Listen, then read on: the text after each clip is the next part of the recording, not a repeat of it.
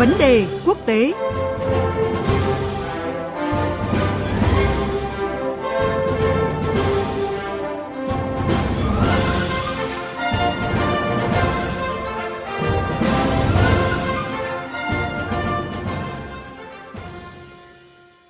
Thưa quý vị và các bạn, hôm nay 15 tháng 4, vòng đàm phán mới nhằm khôi phục thỏa thuận hạt nhân Iran năm 2015 hay còn gọi là kế hoạch hành động chung toàn diện tiếp tục được nối lại với sự tham gia của Iran và các cường quốc thế giới gồm Trung Quốc, Pháp, Nga, Anh và Đức. Cuộc đàm phán mới này diễn ra trong bối cảnh là các bên liên quan có những cái động thái cứng rắn khiến dư luận lo ngại về khả năng hồi sinh thỏa thuận hạt nhân Iran. Hai ngày trước khi đàm phán thì Iran đã gửi báo cáo tới các nước thành viên của cơ quan năng lượng nguyên tử quốc tế IAEA về việc là sẽ triển khai thêm 1.000 máy ly tâm tại cơ sở hạt nhân Natanz và tuyên bố nước Cộng hòa Hồi giáo này sẽ làm giàu uranium lên mức 60%, tiến gần đến mức 90% để sản xuất vũ khí hạt nhân.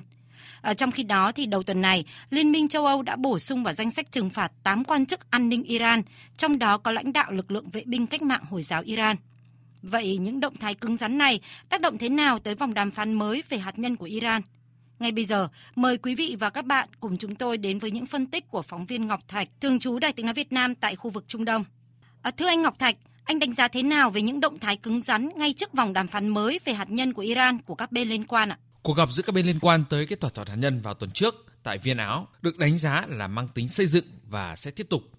Nhưng ngay sau đó thì các bên có những cái động thái cứng rắn, có thể phá vỡ những cái triển vọng mong manh vừa đạt được. Liên minh châu Âu thì vừa công bố các biện pháp trừng phạt tới 8 quan chức và 3 tổ chức nhà nước ở Iran, với lý do là vi phạm nhân quyền trong cái gây bất ổn ở Iran năm 2019. Các biện pháp trừng phạt mới của Liên minh châu Âu có thể sẽ tác động đến các cái cuộc đàm phán nhằm khôi phục thỏa thuận hạt nhân ở Viên Áo.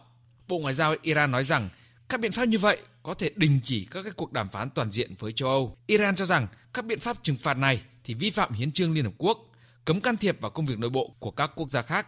Iran cũng cho rằng dường như có một cái thỏa thuận giữa châu Âu và Mỹ nhằm tăng cái đòn bẩy đối với Iran bằng cái lệnh trừng phạt mới. Trong cái động thái mới nhất thì Iran thông báo dự định là bắt đầu sản xuất uranium được làm giàu trên 60% kể từ tuần tới, sẽ thay thế các cái máy ly tâm IR-1 bằng IR-6. Đồng thời, chắc chắn đây là một hoạt động hòa bình và có cái sự giám sát của cơ quan Liên Hợp Quốc. Đây là mức gần với cái tỷ lệ làm giàu 90% cho phép sử dụng uranium cho mục đích quân sự. Động thái này được cho là nhằm đáp trả cái vụ tấn công vào nhà máy hạt nhân Natan vào ngày 13 tháng 4 vừa qua, mà Iran thì lại cáo buộc Israel đứng đằng sau nhằm phá hủy các cái cuộc đàm phán đang được tái khởi động. Ở bước đi răn đe của Iran khi tuyên bố bắt đầu làm dầu uranium lên mức 60%, mức cao chưa từng thấy, khiến dư luận lo ngại điều gì? Thưa anh Ngọc Thạch.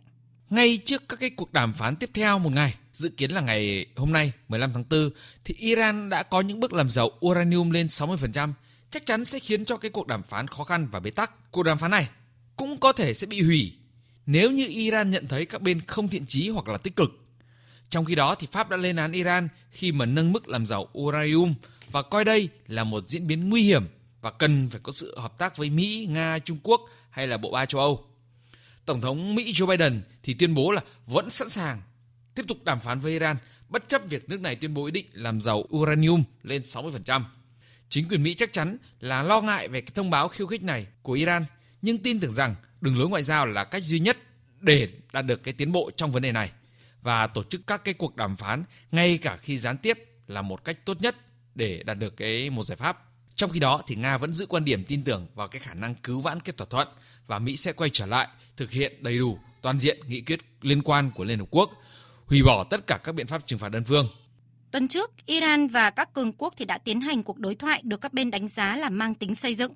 À, tuy nhiên, những cái động thái mang tính khiêu khích của các bên diễn ra ngay trước vòng đàm phán lần này, đe dọa các nỗ lực nhằm hồi sinh thỏa thuận hạt nhân Iran.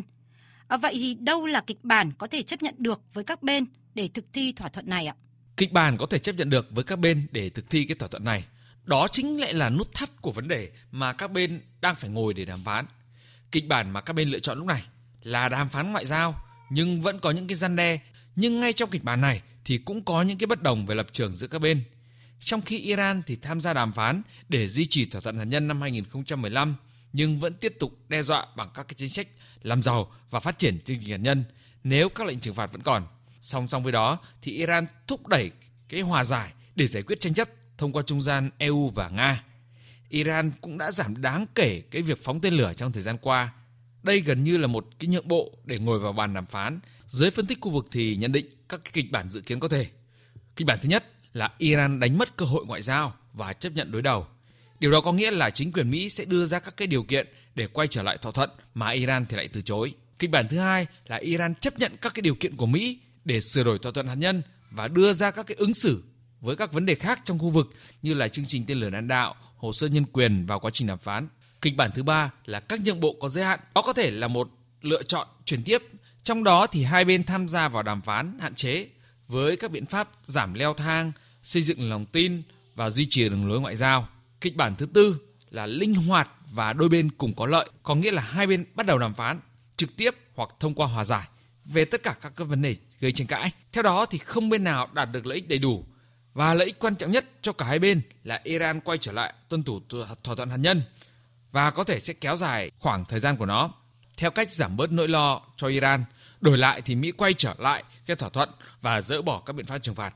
Xin cảm ơn anh Ngọc Thạch với những phân tích vừa rồi. Vâng ạ, à, xin cảm ơn biên tập viên Quỳnh Hoa và phóng viên Ngọc Thạch.